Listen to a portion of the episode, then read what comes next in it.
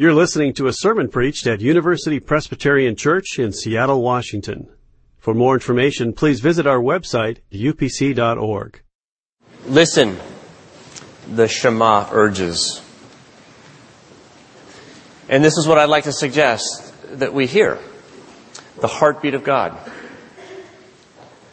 When you hear the heartbeat of God, it brings your love to life. A living love. This is really what worship is all about. It's listening to the grace of Jesus Christ. But the end of worship doesn't conclude in this space on Sunday. Worship finds its fulfillment the rest of the week in every space as those who heard the heartbeat of God in worship go out and represent that grand affection wherever they go. When you hear the heartbeat of God, it will awaken in you love. Moses gives this central and most ancient of all creeds to Israel as they stand before him on the plains of Moab. They're having a worship service. Deuteronomy is 3 great sermons that Moses preaches. They're listening. The Hebrew name for the book of Deuteronomy is, these are the words. These are the words that Moses spoke. These are the words of God through Moses. Listen for the heartbeat of God. The first generation, the generation that had gone through the Red Sea, out of slavery in Egypt and moved towards the Promised Land, had died away.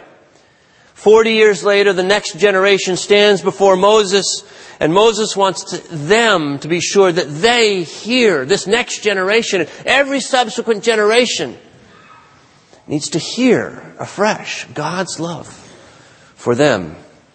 And we need that too. So let's listen.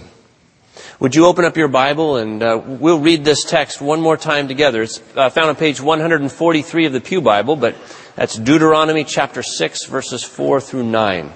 And if you're able, would you stand with me? Let's read God's Word aloud together as His people. This is the Shema. When we're done reading, I'll say, this is the Word of the Lord. If you believe it, you can say, thanks be to God. Listen carefully. You're reading God's holy Word. Hear, O Israel, the Lord is our God, the Lord alone. You shall love the Lord your God with all your heart and with all your soul and with all your might. Keep these words that I am commanding you today in your heart. Recite them to your children and talk about them when you are at home and when you are away, when you lie down and when you rise. Bind them as a sign on your hand. Fix them as an emblem on your forehead, and write them on the doorposts of your house and on your gates. This is the word of the Lord. Thanks be to God. The grass withers and the flower fades, but the word of the Lord lasts forever. Please be seated. In the 1980s, Mike Wallace gave an interview to a rising journalist, Bob Costa. It would be broadcast on Bob's show late at night. And as Mike Wallace gives this interview, he's reviewing his storied career in journalism. That was meant to be the focus of the interview, but all of a sudden, to his surprise and Costa's surprise, Wallace throws a curveball. It occurs to him that this is airing in the middle of the night. And when he realizes that, he changes the subject on Costas. He takes advantage of the moment, and he confesses for the first time in public that he has struggled with clinical depression. And many of you, many of us have struggled with clinical depression. Those of us who have, or have loved ones who have, know the amazing an inexplicable stigma that associates with that disease. and you may keep it to yourself. But Wallace said, you know, this is what he said. He thought to himself, there are probably a lot of people listening at this moment who can't get to sleep because they're depressed. People who need to know that there's hope. Wallace was in the middle, had been a few years before this interview, in the middle of a lawsuit. CBS News and Mike Wallace were being sued for a documentary that they had done. And the accusations were very personal. Mike Wallace began over time to internalize them. He lost his confidence. He lost his ground upon which he stood. Soon, everything started to turn gray as he walked through the streets of New York City. He found himself losing his appetite. He could barely get out of bed, and when he was in bed, he could never sleep. His wife realized the problem and got him to a very skilled caregiver, a psychiatrist, who nursed Wallace back to health. But he said, through that time, there was one thing in particular that held him. And it was the Shema. It was what you just read. This ancient bit of scripture. Shema Yisrael Adonai Eloheinu Adonai Echad. These words, Wallace wrote, he would recite each night, as I had every night since I learned those words growing up in Brookline, Massachusetts. Hear, O Israel, the Lord is our God. The Lord is one. Again and again, night after night, it was reciting these words that gave hope to Mike Wallace. In a way, he writes later, that's been the key to my still going strong for all these years. Every time I reach out beyond myself, to my family, my friends, to my doctor, to my co-workers, and the public to whom we bring the news, to the whole community of people who battle depressive disorders, and to the one I have turned to ever since I was a boy in Brookline, I find the hope that has led me out of darkness. Mike Wallace found God's hope in God's love for him. At the center of these three sermons that Moses gives, as he stands there on the plains of Moab, coaching a people who don't remember the great Exodus, but who need to know that God loves them because they're about to journey into their own adventure as they cross the Jordan River in just a few weeks into the Promised Land. Moses' major theme is, and this may surprise you, love. Yes, it's the Old Testament. But Deuteronomy is called by one scholar the gospel of love. Do you know that the word love shows up more times in Deuteronomy than it does in Matthew, in Mark, in Luke, in the book of Romans, in the New Testament, and 1 Corinthians? And that's got that great love chapter that we all use at our weddings, right? Deuteronomy is the gospel of love. This is what Moses is impressing on God's people.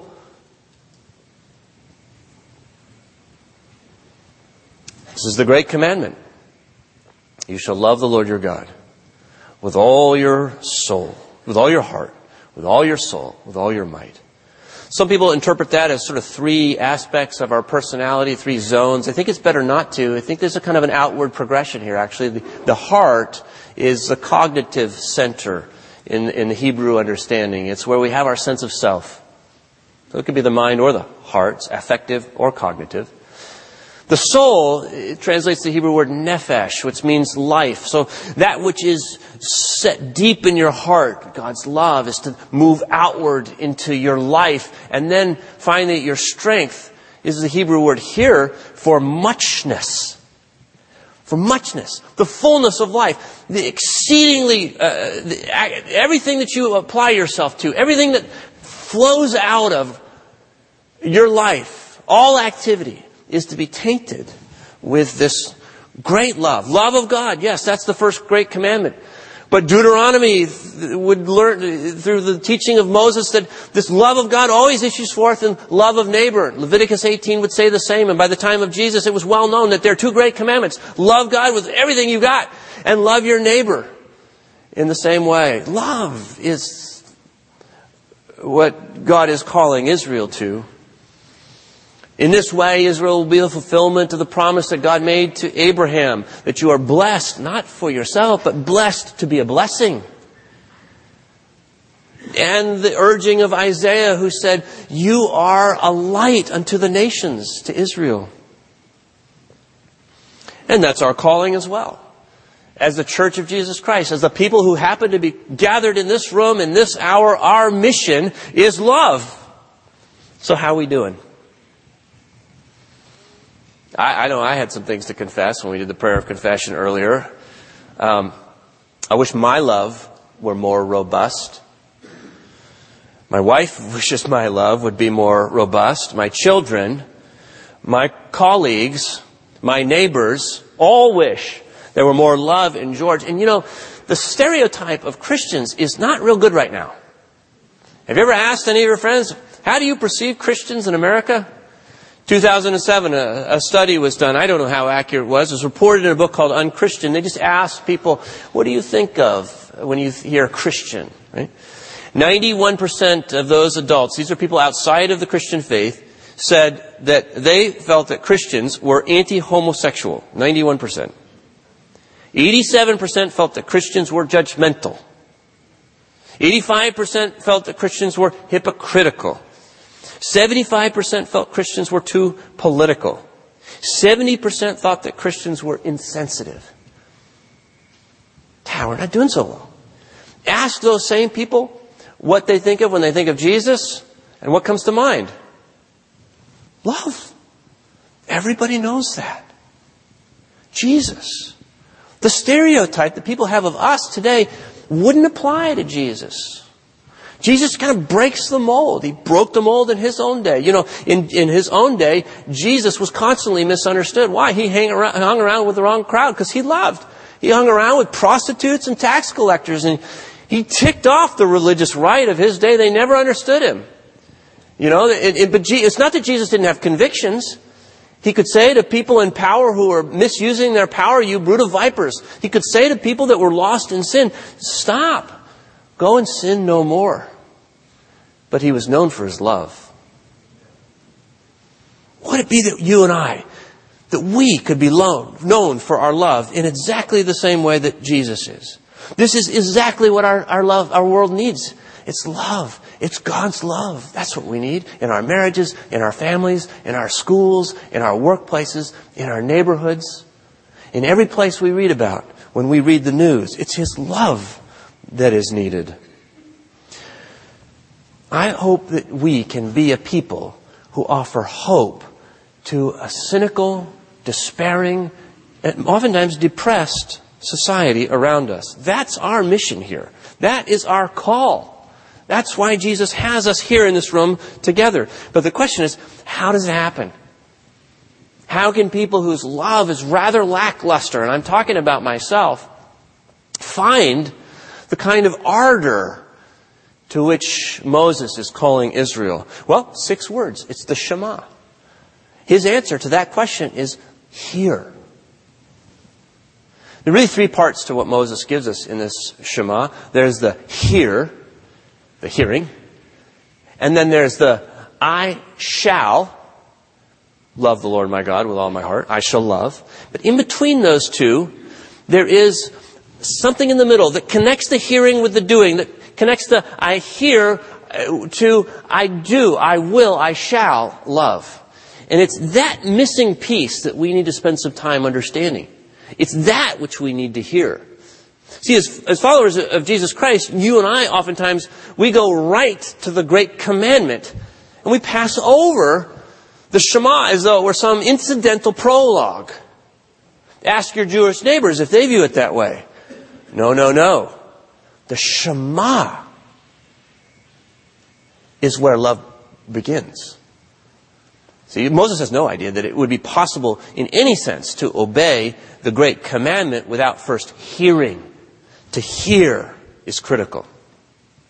So what is it that we're supposed to hear? What is it that's in between the hear and the I shall love? Well, it is this. I am. It's the self-identification of God. And it's, you know, I grant you, it's rather cryptic. There are these two claims. The Lord is our God. I am your God. And then there's the Lord alone, or the Lord is one, as the New International Version translates. Two claims. And you wonder, what does that mean? The Lord is our God and the Lord is one. Well, to understand that, we have to look back to the beginning of Moses' sermon, because Moses is doing what good preachers oftentimes do, which is repeat themselves, and they develop a kind of a refrain that moves through the sermon. And he's developing this refrain, and he has introduced it at the beginning of his sermon, just as I did with mine. I'm learning. Moses begins his sermon in Deuteronomy chapter 5, where the editor tells us Moses convened all Israel and said to them, and here's how Moses begins, Hear, O Israel, Shema. Yisrael, hear, O Israel. And then there's a paragraph there about the hearing and the context of their hearing, and then the Lord begins to speak. And verse 6, we catch the middle part, and I'm going to skip over that for a second. Verse 7, we get the you shall. You see the same pieces. Hear, O Israel, then we get the middle part, and then verse 7, you shall. Actually, 7 and 8 begin a reiteration of the Ten Commandments. Israel received those already in Exodus chapter 20, but here Moses, for the next generation, wants to repeat these commandments, these 10 words of God to them. But in between this hearing and this doing, there is this statement, this self-identification of God. And this is where love is kindled. I am the Lord your God who brought you out of the land of Egypt, out of the house of slavery. Verse 6. There are two parts to that. I am the Lord your God. That's one claim. I brought you out of the land of Egypt. That's another claim. I believe these two claims are essentially the same claims that Moses is making in the Shema, just a chapter later.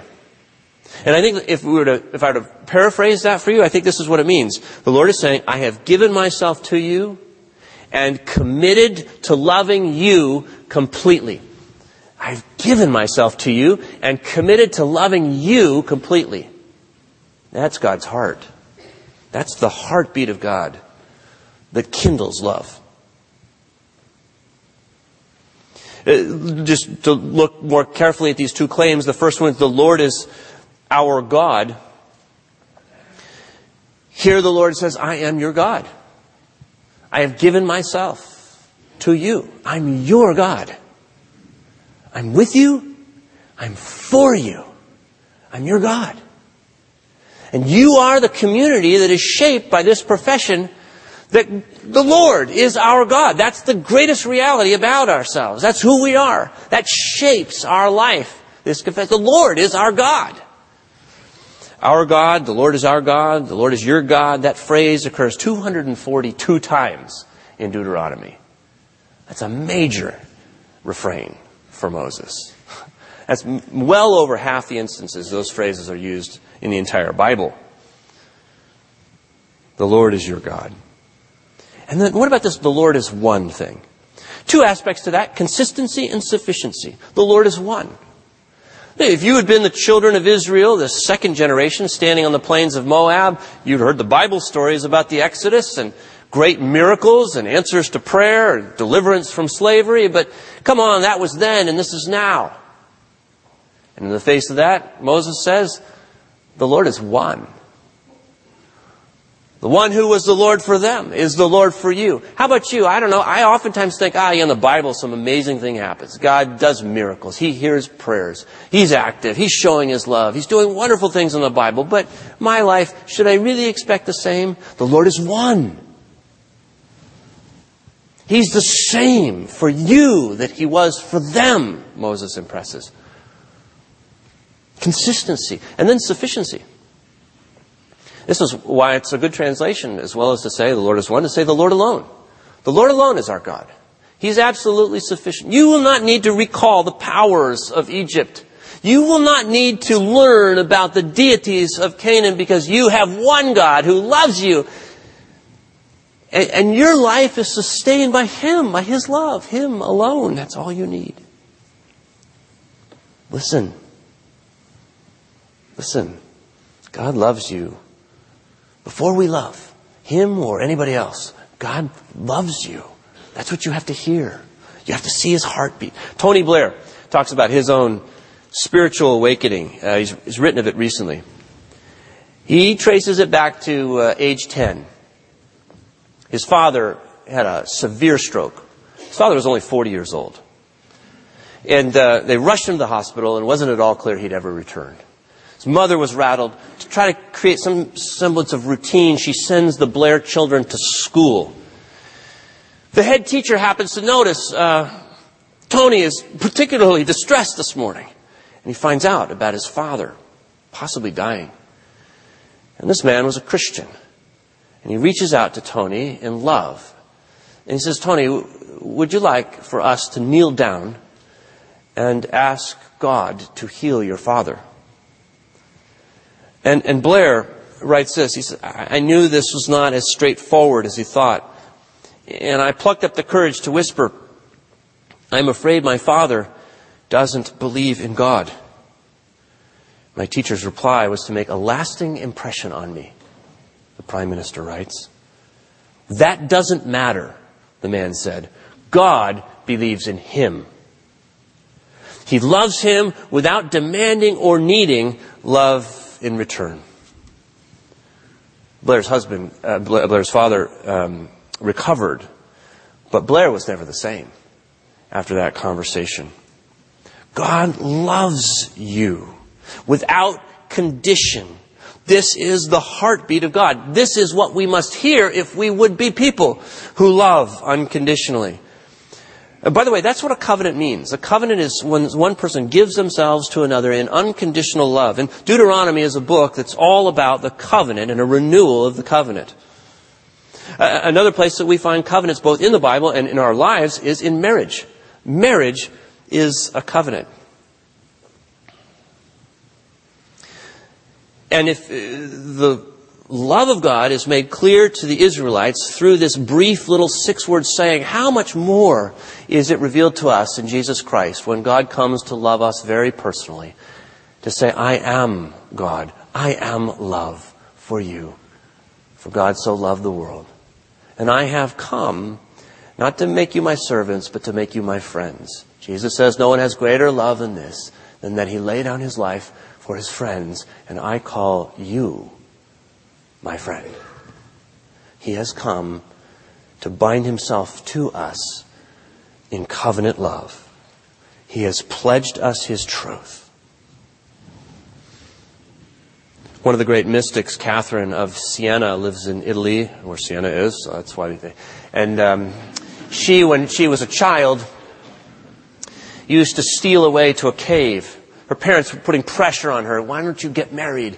She cut her hair because she didn't need a husband, because she had a divine lover. And from the earliest of days, age 7, and this is the 14th century, she'd run to this Tuscan cave to commune with her lover. She considered herself in a spiritual marriage with Jesus Christ. She listened to God. When she beheld the cross, she believed that she was seeing the inmost heart of God for her, Jesus, on a cross. And she believed she heard God speaking to her. And this is what one of the things he said. When the soul has looked with her mind's eye into my son's open heart, she begins to feel the love of her own heart in his consummate and unspeakable love. Her love is kindled when she looked into the heartbeat of God on the cross. The Bible speaks of a marriage. It's a metaphor between God, Jesus Christ, and the church. And Martin Luther meditated on that. It's a profound reality, he says. It's a reality in which we see God's grace in powerful ways. Luther writes this, the incomparable grace of faith is this, that it unites the soul to Christ as the wife to the husband, by which mystery as the apostle teaches, that's Paul, Christ and the soul are made one flesh. Now, if they are one flesh, and if a true marriage, nay, by far the most perfect of all marriages, is accomplished between them, then it follows that all they have becomes theirs in common, as well good things as evil things, so that whatsoever Christ possesses, that the believing soul may take to itself and boast of its own. And whatsoever belongs to the soul, that Christ claims as his. Do you see what he's saying? When a husband and wife get married, everything they own now in common. What belongs to the one becomes the property of the other. And so Luther's saying, do you see what happens? When God marries the church, what belongs to the church? Its sin, its judgment, its death becomes the property of its Savior, Jesus Christ, who loves it. And what belongs to its Savior, Jesus Christ, his righteousness, his affirmation, his life becomes the property of his beloved church. It's ours. It's what it means for God to love us. Knowing that is the power behind our love, whether it be in our homes or in our church or in the city, in the world. I was asked by my daughter this last week what I was preaching on this Sunday, and I saw it's about love. And she said, oh, I can help with that. I said, really? She said, yeah, because love is the secret power of Harry Potter. And I'm a little behind on my Harry Potter reading. I've read some, but I'm still not through the 7th book. And but she said, yeah. Remember that when Harry Potter was a boy, he who shall not be named tried to kill him, and what saved him was love. Not Harry Potter's love. Whose love? His mother's love. It was because Harry Potter was beloved that he had power in his life. Because he was beloved, he was able to love the people around him, albeit imperfectly. But it's his capacity to love that drives this narrative forward to a place of great hope. That's your power too. And mine is the power of being so deeply loved that love just overflows. Love for God, love for neighbor. Imagine how different our weeks would be if this week, today, we decided this week, we would dedicate ourselves to so loving the people around us that they would notice. That they would say to themselves, I'm not sure I've been loved in that way before. That our city would say, I don't know much about those folks at UPC, but I've never seen love like that. Here, oh Seattle, listen.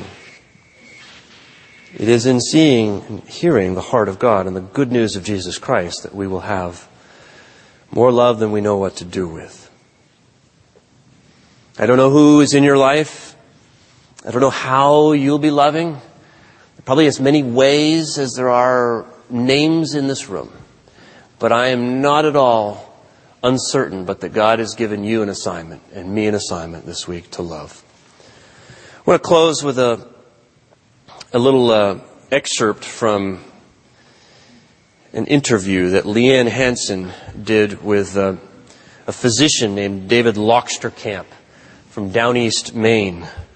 A country doctor, David Loxterkamp. With a full career, he's seen medicine change over the years. It used to be very common to make house visits, to go and drop in on patients and to know them and to know their family and to care for them in a holistic way. And it turns out Dr. Loxterkamp still does that, but he recognizes medicine has changed. And yet even when he can't, he has learned to put the relationship between the patient and the physician at the center of his care. Patient-centered care, he calls it.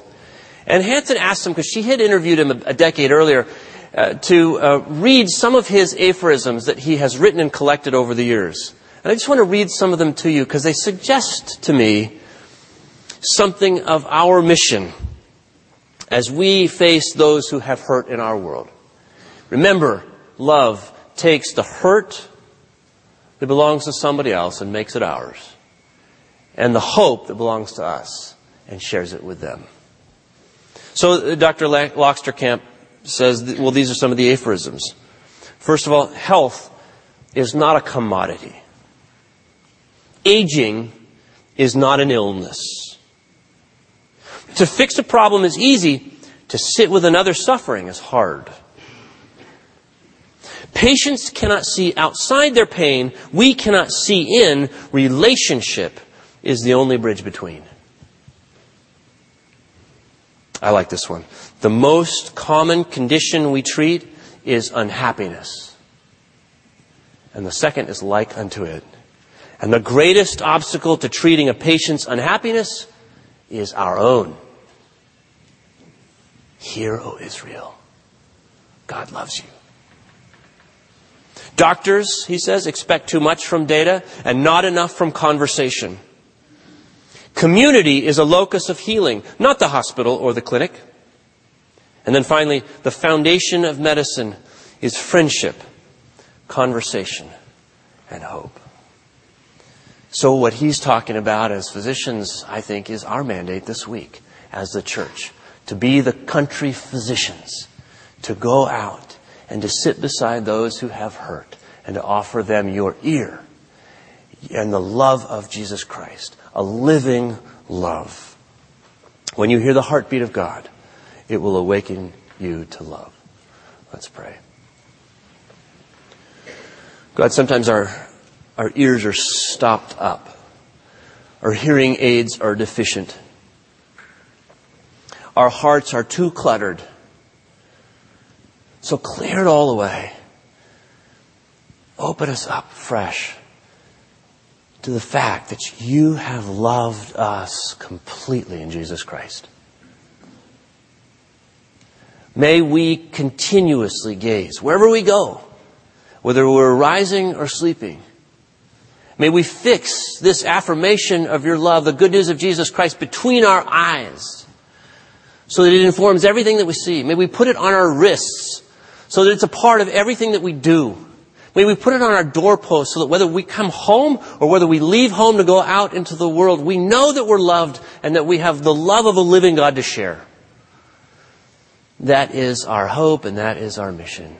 So give us the strength and power of your Holy Spirit that we might do it in your name and for your glory. Amen. For more UPC audio or to find out about service times, visit us at upc.org. All online audio is available on CD and cassette. To order copies of sermons and classes, please visit upc.org/audio, email audio@upc.org, or call 206-524-7301, extension 117.